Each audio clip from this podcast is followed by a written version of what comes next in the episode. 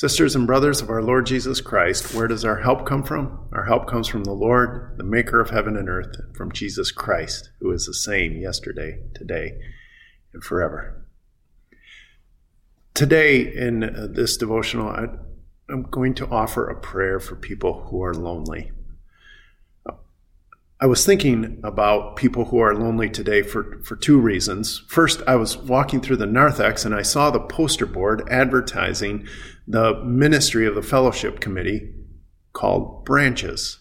Branches is designed so that lonely members, not just lonely members, so that members of the congregation can connect with one another through prayer, through letter, through email, through, through Zoom through a visit where that is safe.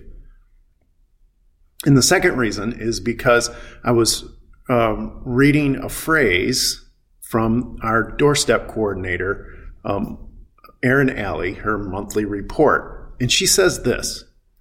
She writes this, rather. Neighbors who call for financial assistance also need someone to listen. COVID isolation remains prevalent among the neighbors I work with, so it is always my pleasure to converse with them.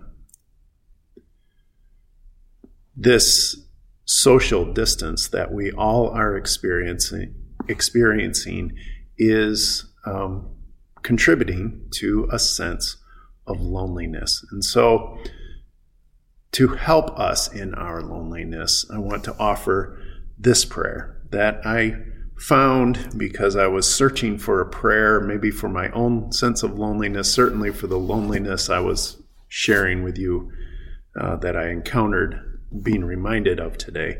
it's from the Book of Common Prayer. And it, let's pray together. God of comfort and companion of the lonely, be with those who are left alone Fill empty places with present love and long times of solitude with lively thoughts of you.